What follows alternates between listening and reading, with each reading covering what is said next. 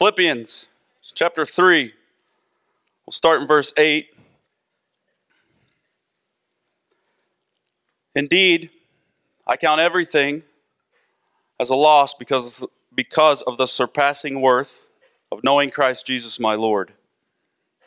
For his sake I have suffered the loss of all things, and I count them as rubbish in order that I may gain Christ and be found in him, not having a righteousness of my own that comes from the law, but that which comes through faith in Christ, the righteousness from God that depends on faith. Verse 10 That I may know him and the power of his resurrection, I may share in his sufferings, becoming like him in his death, that by any means possible I may attain the resurrection from the dead. So, if you're visiting, we've been in the book of Philippians now for a while. We're going through this book uh, pretty thoroughly. Um, last week, by way of review, I want to go over well, we talked just briefly last week because if you notice, I read verse 8 again. Last week we ended with verse 8. But last week we looked at seven things that Paul could have counted on, but he didn't. And in those seven things were things like he was born in a great place. In those things where he was born into a great family, he was born to great wealth, he was educated, he had a high position, he had a flawless reputation. All those things Paul had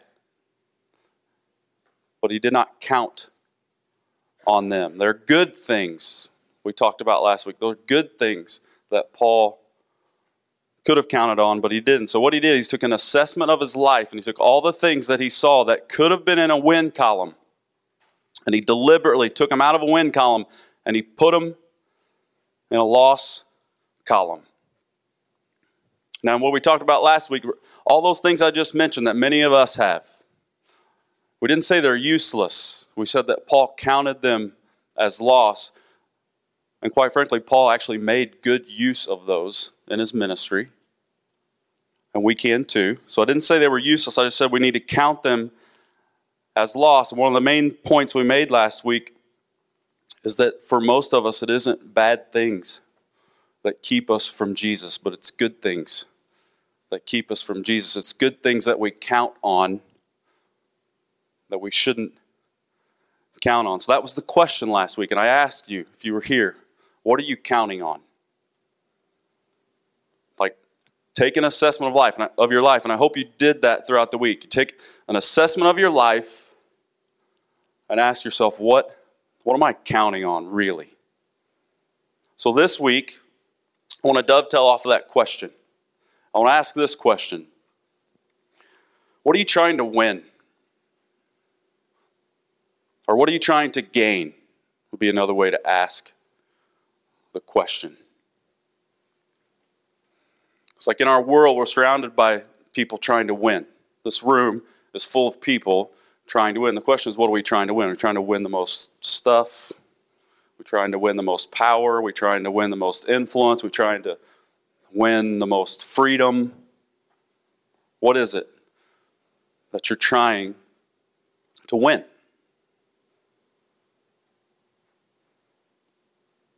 Here's what I believe. So, without a doubt, I believe God put a desire into every one of us, and He put that desire to win. And I don't think that's a bad thing. I think that we have a desire uh, to win. Here's the problem is that most of us are trying to win the wrong things or even win at the wrong things. That's what we're going to evaluate here today. Um, so it's kind of in our nature to lie to ourselves. Do you guys know that? if you've ever done that. Give you a, give you a minor example of how this works. So it's in our nature to lie to ourselves. So somehow, one way this will manifest itself is like for men and women. Imagine men and women. So men will look in the mirror and they will lie to themselves, right? They will see everything that's right. It's kind of how men work. Now, women, on the other hand, will look in the mirror and they will lie to themselves also, but they will see everything that's wrong. But we do lie to ourselves. That's just an example. We, we, what we do is we manipulate, as people, we manipulate our own thinking to feel better about ourselves. Okay? That is why in our society right now, we look at participation trophies as legitimate achievements. Fair? Like that's where we are.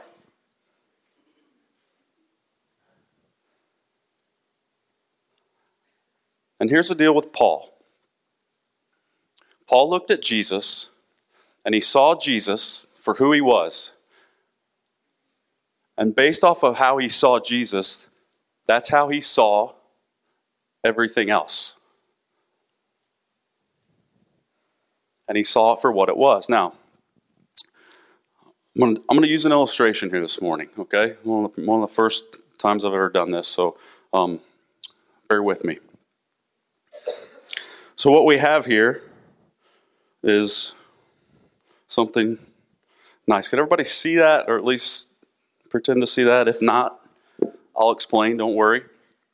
Um, so, you might like immediately conclude, like, is that a cow patty on the stage right there? There's no possible way that I'm in church and there's a huge cow patty on the stage. Well, if you're visiting with us today, welcome to the Ozarks. Um, this is indeed a big hunk of cow poo. Um, but stay with me.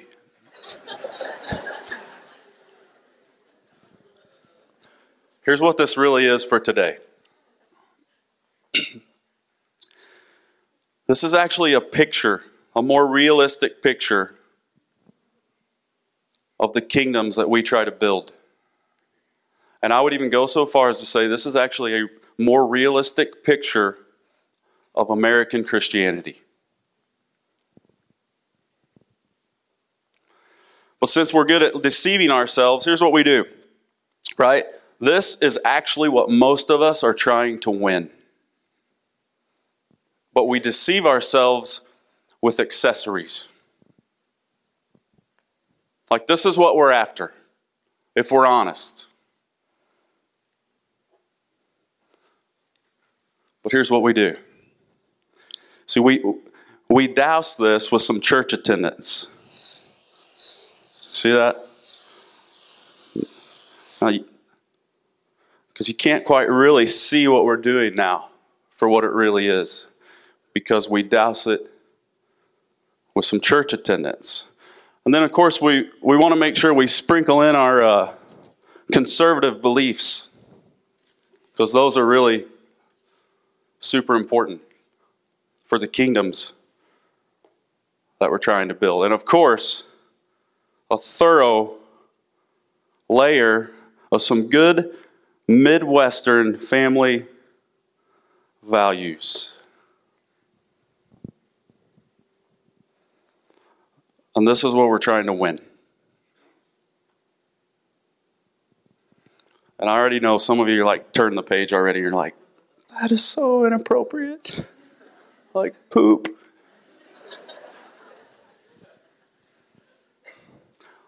Go back with me to Philippians. Back to verse 8.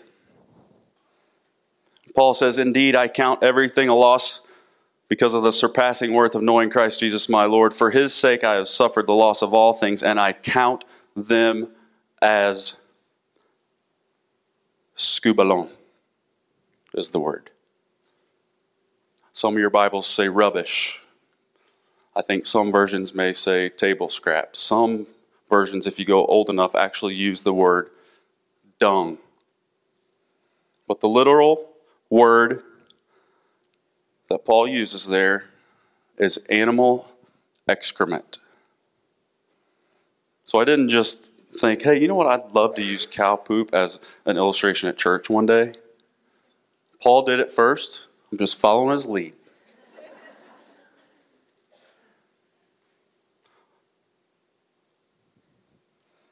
Paul says, I took an assessment, and here's what I found out everything compared to Christ is crap. And he says, and I, and I made that assessment. Why? That I may gain Christ, or another word is that I may win Christ. Now, what's Paul talking about right there? Because Obviously, Paul's a believer. So he's not talking about salvation. He's not saying, I'm going to count it this way so that I can get salvation. Like he's already a believer. He's already saved. He's writing this letter to people who are already saved. He's saying, in order that I may gain Christ. And here's what he's saying this is what that means. In order that I can be all that Christ wants me to be. Here's another way to word that. Paul says, I'm going to count everything as dung because I'm not interested in a participation trophy. If you look at Paul's life, he was not interested in just participating. He was interested in more than that. Paul refused to settle for what was on the plate. Paul says, I want to win, and I want to win Jesus. And Paul goes on. You know the theme? If you, if you remember last week, I'd always be like, I'd, I'd say, here's what Paul's trying to teach. And like, and then Paul goes on. Like, that's what he does. You think he throws this huge haymaker. He could drop the mic and leave, but it's like Paul's always just, I'm going to go on. So he doesn't even stop right there. He doesn't say, hey, I want to win. I want to win Christ. He goes on. He says, and be found in him, not having a righteousness of my own, but that which comes through faith. So what's he saying right there? He's saying, like, we're going to see Jesus one day. You're going to see Jesus one day. I'm going to see Jesus one day. That's undeniable. And here's the word that we, is so taboo in our culture right now. Not only are you going to see Jesus, you are going to be judged and I'm going to be judged. And one of the things Paul's saying right here is you're going to be judged on how you think you got your righteousness. You're going to be judged on what you think it is that makes you right when you're standing before that judge. Paul says, I want to be found in him. I want to be found in him, not with the righteousness of my own. And here's the reality for many of us in this room day after day, year after year. You believe you can white knuckle Christianity, and if you do this thing good enough and hard enough and grit your teeth enough, Jesus is going to just love you. Because you just did it. Some of you have some sin, like in your past and the way you think you're going to get your righteousness is that you think, well, if I feel bad enough about it for long enough, if I can make myself suffer for my own sins long enough, then I will have paid for my sin. And eventually I can start feeling good about this mistake I made in my past. It's our way of thinking, and that's us deceiving ourselves. And maybe you've sat with some people that said, No, listen, God forgives you. Like, move, you got to move past that.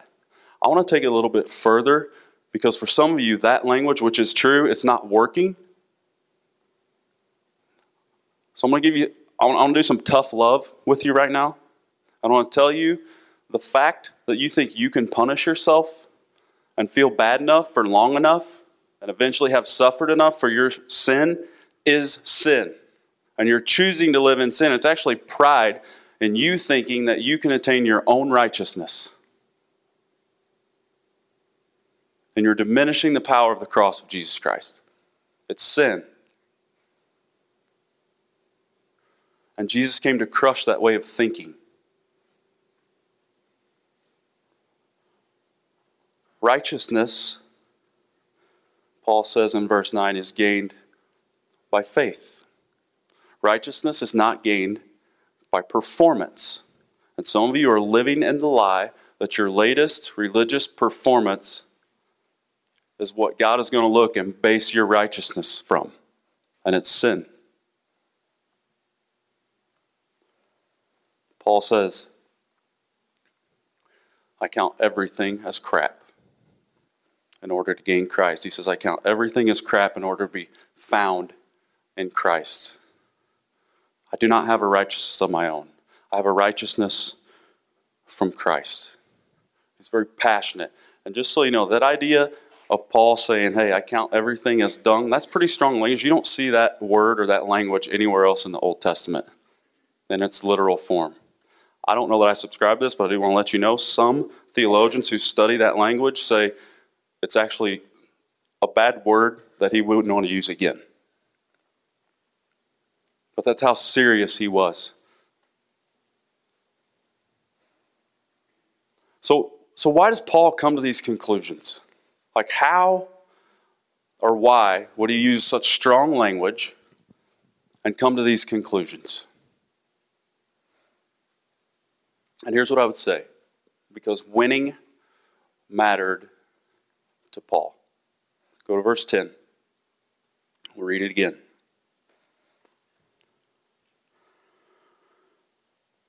He says that I may know him and the power of his resurrection and share in his sufferings, that I may become like him, even unto death. And here's what I'll tell you about Paul this was the passion of his life. Because we look at Paul, right? He's the ultimate missionary. We think, man, Paul, evangelism was the passion of his life. He, his passion of his life was to share Jesus. It wasn't the passion of his life. The passion of Paul's life was to know Jesus. He wanted to know Jesus, and he did know Jesus. And when you know Jesus the way that Paul knew Jesus, subsequently, you're going to be a phenomenal evangelist. You're going to talk to people about Jesus if you know Jesus the way Paul knew Jesus. So, my question is do you know Jesus? I'm going to ask you one more time and I'm going to let it sit. Do you know Jesus?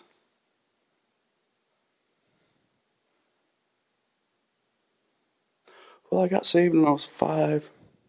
I got baptized when I was one. Wasn't the question. The question was, do you know Jesus? Now, just before we think that we know Jesus, we're going to go to the, we're going to go to another passage in the Bible. We're going to see exactly what Paul was talking about when he says that I may know him. That passage is in Matthew chapter 1. I'll give you some context. So Joseph and Mary, they're engaged, right? Joseph and Mary, Jesus' dad and mom. Yes, that Joseph and Mary, they're engaged. Mary's pregnant, right? Here's the problem. They never slept together. So Joseph is a little tripped out right now. I'm not exactly sure what's going on, but he's a good guy. Um, and he, he's trying to draw some conclusions like, what am I supposed to do here? I've got my fiance's pregnant. I've never slept with her. How about, okay, here's the deal. I'll just,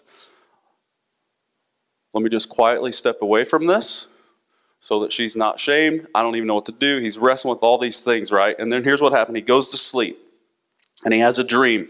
And it says in Matthew chapter 1, verse 20, it says, The angel of the Lord appeared to him, said, Hey, Joseph, son of David, don't worry about this. She's pregnant by the Holy Spirit. You guys know the story there. She said she's going to bear a son. Verse 23, Behold, the virgin shall conceive and bear a son, and they'll call his name Emmanuel, which means God with us. And verse 24 says, When Joseph woke from his sleep, he did as the angel of the Lord commanded him. And he took his wife. Now here's the phrase, verse 25. So he took his wife Mary but knew her not until she had given birth to a son, and he called his name Jesus.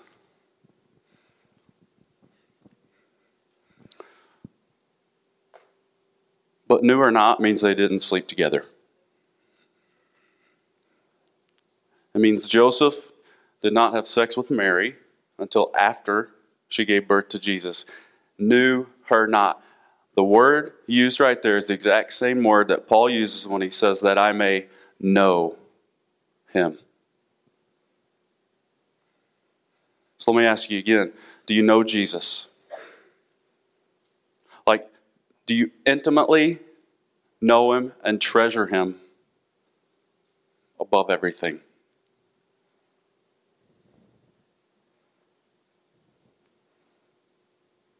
Before you answer, Let's just keep asking some questions.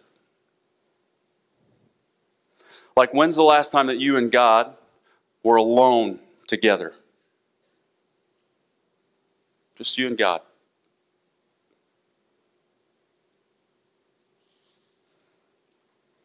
Like, when's the last time just you and this book were just alone together? And you sitting and listening to what God had to say to you, and you talking to God in prayer, and you and God just being together intimately. Where you get to know each other. And I, I got to share this with you guys because here's the deal. I, am this week has been the heaviest week, maybe uh, one of the heaviest weeks of my life studying this. Um, heavily convicted. I continue to be heavily convicted. And here's the deal. Before you go concluding, like, oh, great, we got another pastor telling us to get in the Bible, like, that's, that's all he has, that's all he does, right? He's got all this time. Um, here's some transparency because I, we, want, we want to model transparency. We believe in that. We believe in just being honest around here. So, since we started Hill City Church, so we're almost a year old. So, just so you know, just since we started Hill City Church, me, pastor of this church, I have spent less time alone and intimately with God than I have in the last 12 years of my life. So I'm not standing up here like, get in the Bible, get alone with God. You guys should do this. I'm sitting here going, boom, boom, boom, all week.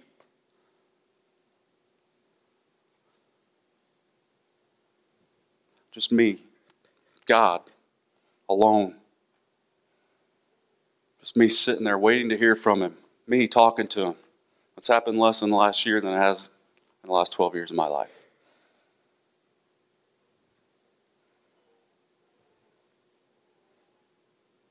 alone. Because here's the reality for some of us a lot of you have been going to Bible studies with groups for years. You've been coming to church for years. Look around, this room's packed. Year after year after year. And you still don't know God. So, little story I'll continue to tell on myself just because I don't I might as well. Um, so Jenny and I have four kids. Um, sometimes uh, refer to as the four monsters. Um, our life is crazy, right? So just a conversation I just had this week as I'm driving in the minivan with the whole family and, and, and all four kids. Um, I'm driving and it's loud and kids are sword fighting and one kid's singing. And I just kind of looked over at Jenny and I'm like, if I just open this door and fall out, are you still athletic enough to get to this seat to save everybody? Because I can't take this anymore today. Um, that's our life. I just summed up our life. All that to be said, my wife and I need to go on dates, right? So do you and your wife, but my wife and I very rarely get time alone. So I'm like, I'm going to be super intentional. I'm going to start taking my wife on dates. So one of the first times I got intentional about taking my wife on dates, we're driving around trying to figure out where to go eat. But in reality, I'm looking for the restaurant. I don't care, which I can't find it anywhere. But we're trying to figure out where to eat. And I'm asking, like, where do you want to eat? And she doesn't care. And I'm just like, okay, but we're alone and this is good. And then actually, a buddy of mine is in this room right now. He calls, like, hey, we're down at Maria's downtown. I'm like, be there in five minutes. And next thing you know, we're downtown and we're eating. And it's me and Jenny and another couple. And we had a great time. It was awesome. But I learned something like that date didn't count. The date didn't count. It didn't count for me. I didn't get any time with my wife. I need that. It didn't count for my wife. She didn't needed time with me. She needs that. But we weren't alone. Is there value in, in going out with people? And yes, but there's value in being alone. And I'm asking you, do you know Jesus? And if you do, have you been alone with him, just you and him? You know Jesus? Do you know the power of his, resurrection, of his resurrection, as, as Paul says? For some of you to experience the power of God by the work of the Holy Spirit in your life, like that's a foreign thing. I just said that, and you're like, I don't even know what you just said. But to experience the power of God by the work of the Holy Spirit in your life, you have no idea what that is.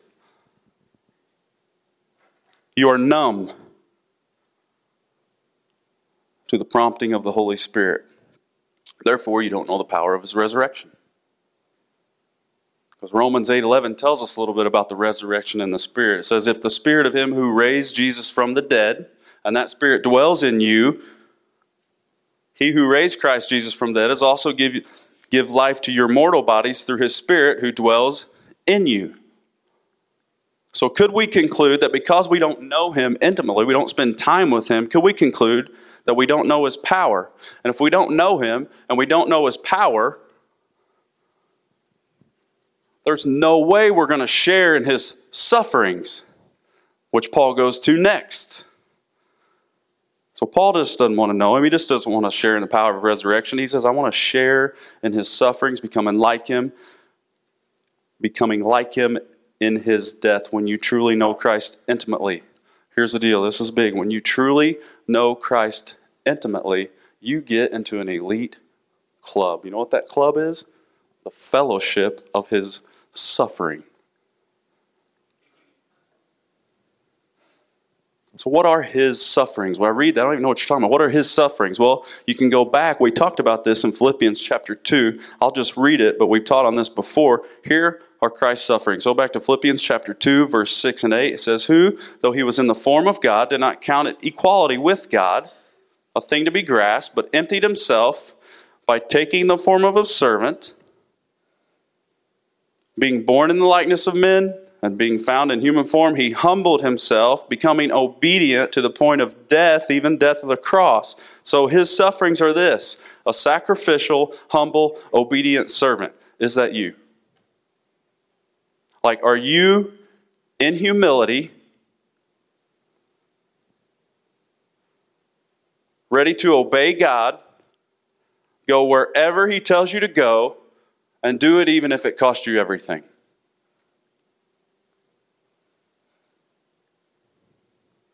So I want to talk to you for a minute about a window of obedience. Because, because here's what I'm getting ready to do. I'm getting ready to tell some of you the story of your past. I'm getting ready to tell some of you the story of the present. And I'm getting ready to tell the story of some of your future. It's called the window of obedience. And here's the deal God has called you to something. Like you know it, it's, it's undeniable.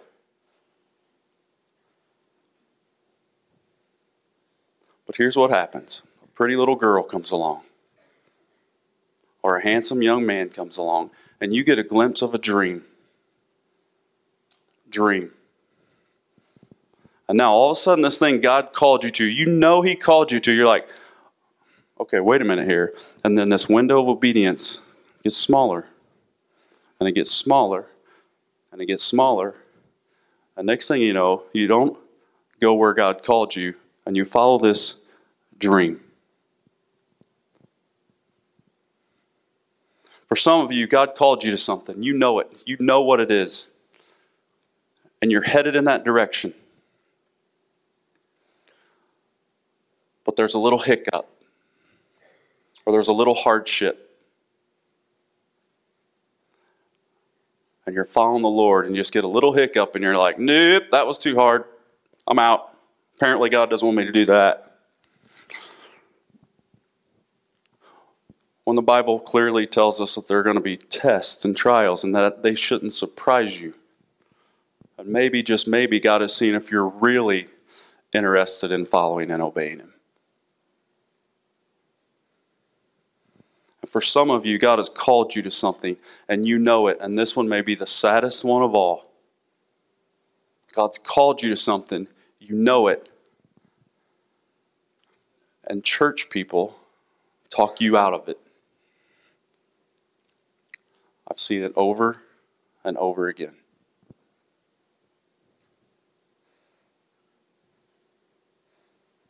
So here we are, Hill City, new church, energetic, young, vibrant. Bunch of people dumping money in 401ks. That's a good thing. The problem is we're dumping them in because in our in our uh, future we're looking for a life of ease. Bunch of us going into debt buying a bunch of crap that doesn't have anything to do with anything.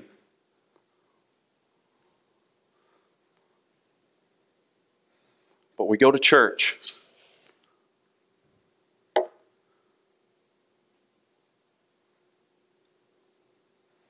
We have a great family.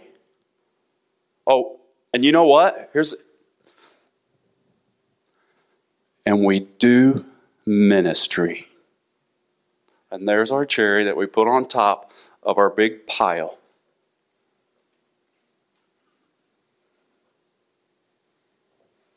Can you imagine going before the Lord? Here's the crown I have to lay at your feet. And that's going to be so many of us.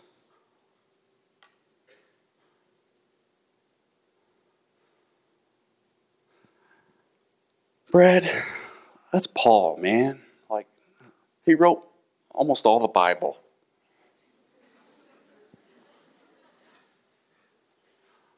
Like, Jesus, he was the Son of God. Like, that's not even fair. I mean, here's the thing the Bible doesn't even allow you to have that argument. The Bible is a book about very below average people. You know that? very below average people that decided, you know what, I'm going to obey God no matter what it costs. Unskilled. It's funny, even in this book, there's a guy that we, we kind of skipped over. He's insignificant, but he seems insignificant. His name is Epaphroditus. Know him? Read a book about Epaphroditus lately? I can't be held responsible if I refer to him as Afro from here on out because his name's kind of hard to say. But you can read about him in Philippians chapter 2. It's very interesting. It's very little blurb about him. Just an insignificant nobody that Paul decides he's going to write about. In chapter 2, verse 25, then I'll just give you the context. So the Philippian church sends him to Paul to care for Paul. This guy, like, look around, like, who could be expendable? Like, no, this guy's too awesome at worship. We can't send him to go serve somebody. What about, okay, no, no, no, she's great at kids. We need to keep her here. Oh, you, you go serve Paul. You're expendable. That's kind of Epaphroditus, right?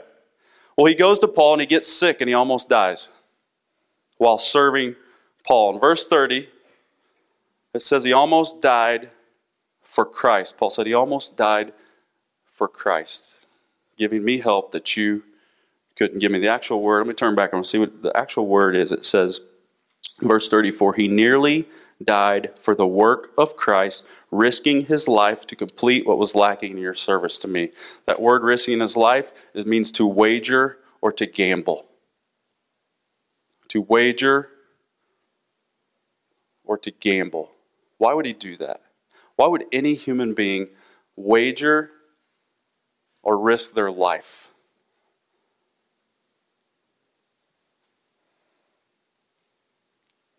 And I would charge to you that Epaphroditus concluded that Jesus was worth it. Like he was not interested in a participation trophy.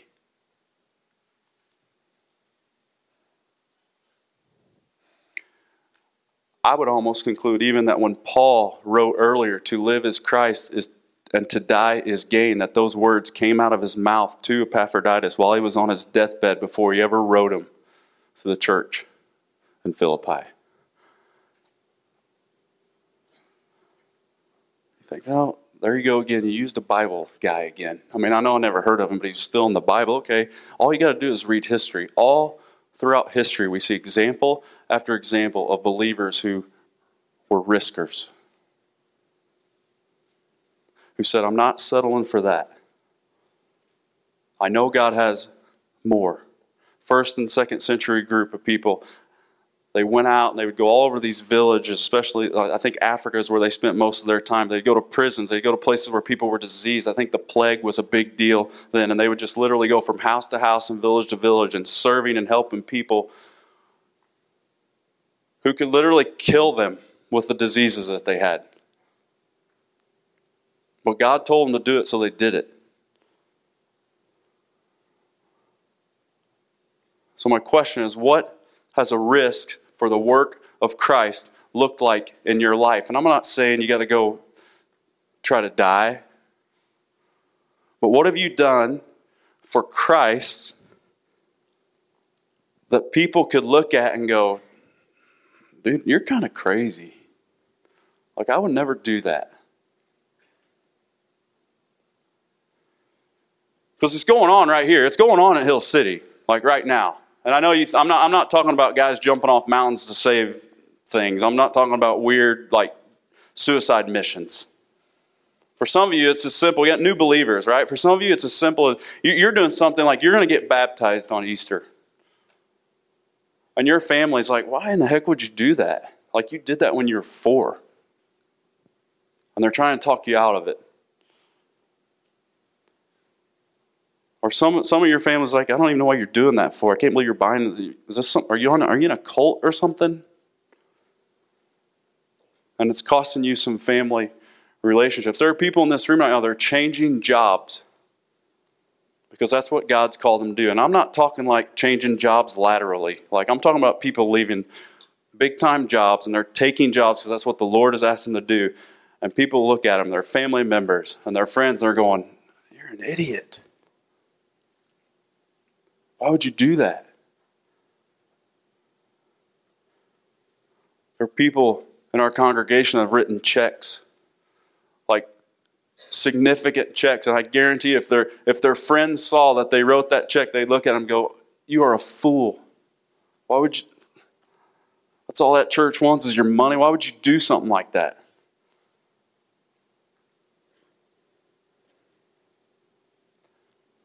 And the only question we have to ask hey, what are you trying to win? What are you trying to win? We've got a couple in our church, retired 40 years in ministry, 40 years pastoring people. 40 years I spent pastoring people. They literally pastored thousands of people, married people, disciple people, counsel people. 40 years, they're retired. Like, go golfing, man. You did your, like, you've kept the faith. You've run your race. Go golfing. Go to the beach. It's not what they do. Dr. Hardwick and Michelle, their, their health isn't great. They'll tell you that. His health isn't great.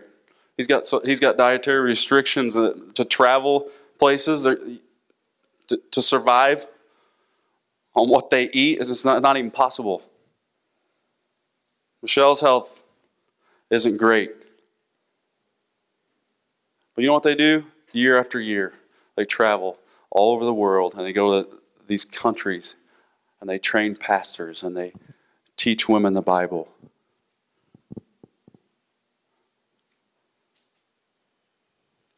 Why? Why would you do that?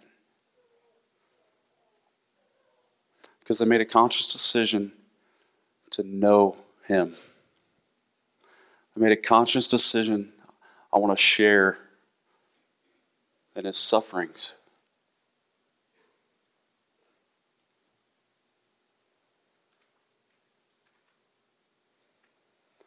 So there was a missionary, C.T. Studd.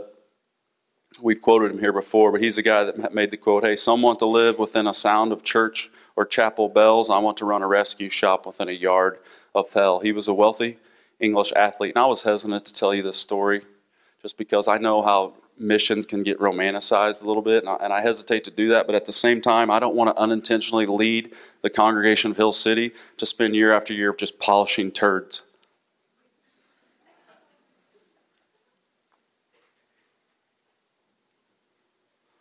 He spent his life in China, spent his life in India, and he came home and he's like, okay, year after year in China and India, grinding it out. And it was time for him to retire. And you know what he did? He looked, he said, wait a minute, Africa, like it's the most under evangelized place on the planet.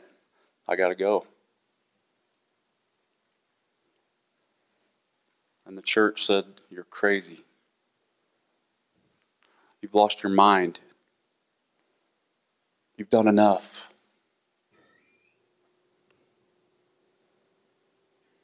One theologian says Christianity that costs nothing produces the same.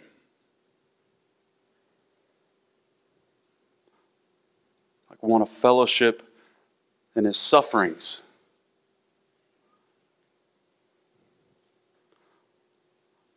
Following Christ should cost us something.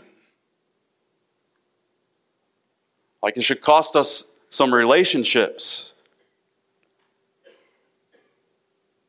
Like it should cost us our schedule, maybe at the very least.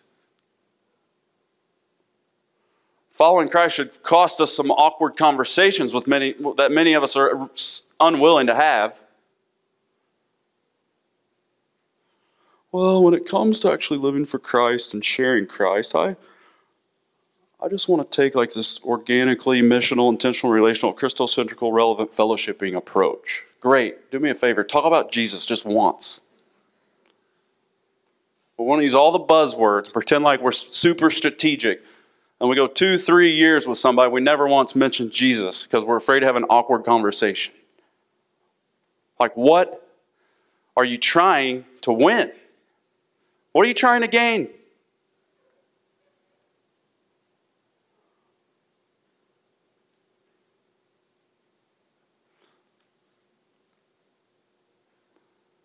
I'll just ask another question that the Bible asks What does it profit a man or woman I'm about to kick something over back here. What does it profit a man or woman to gain the whole world and lose his soul? So, Hill City, here we are. We're 10 months old, almost a year. Great gatherings, great kids programming, great music. But what are we doing? What are we trying to win?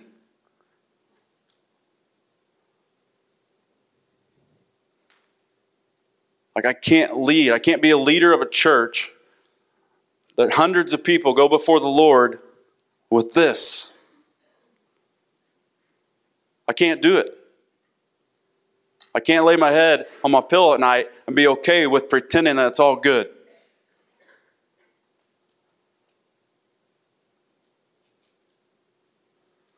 It's going to look different. It's going to look different for a lot of us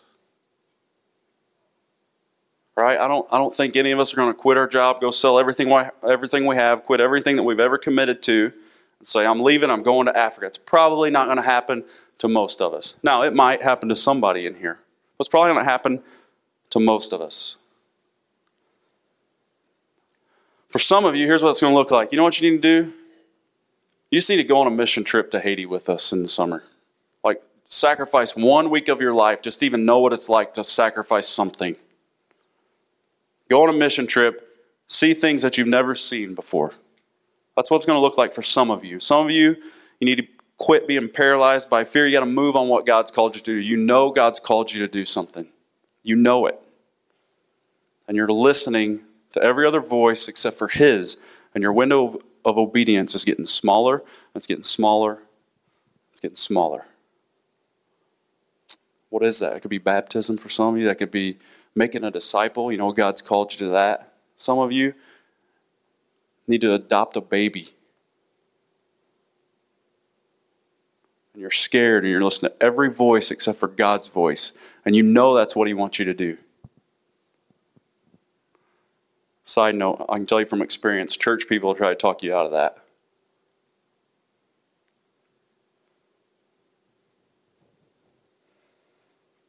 Some of you need to grab a Bible for the first time in however many years, and you just sit down and you need to be alone with God. I don't even know what that feels like again.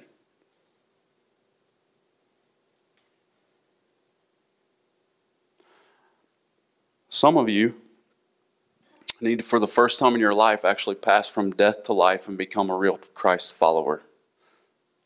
And I don't care if you've been coming here for a year, I don't care if you've been going to church for 30 years, I don't care if you've been in the same small group for 30 years like you don't know Jesus and you never have.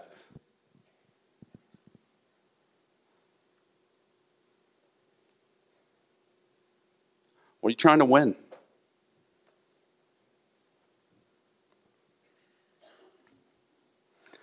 We're going to receive communion.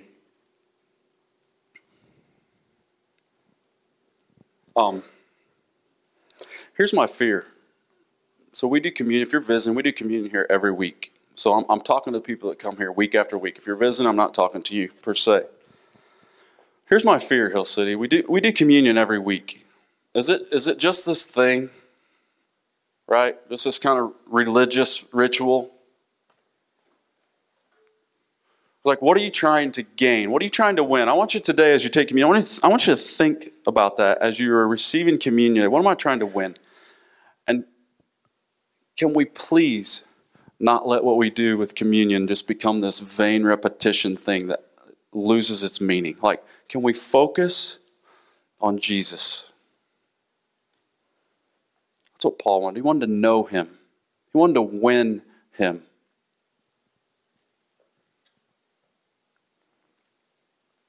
Let's pray.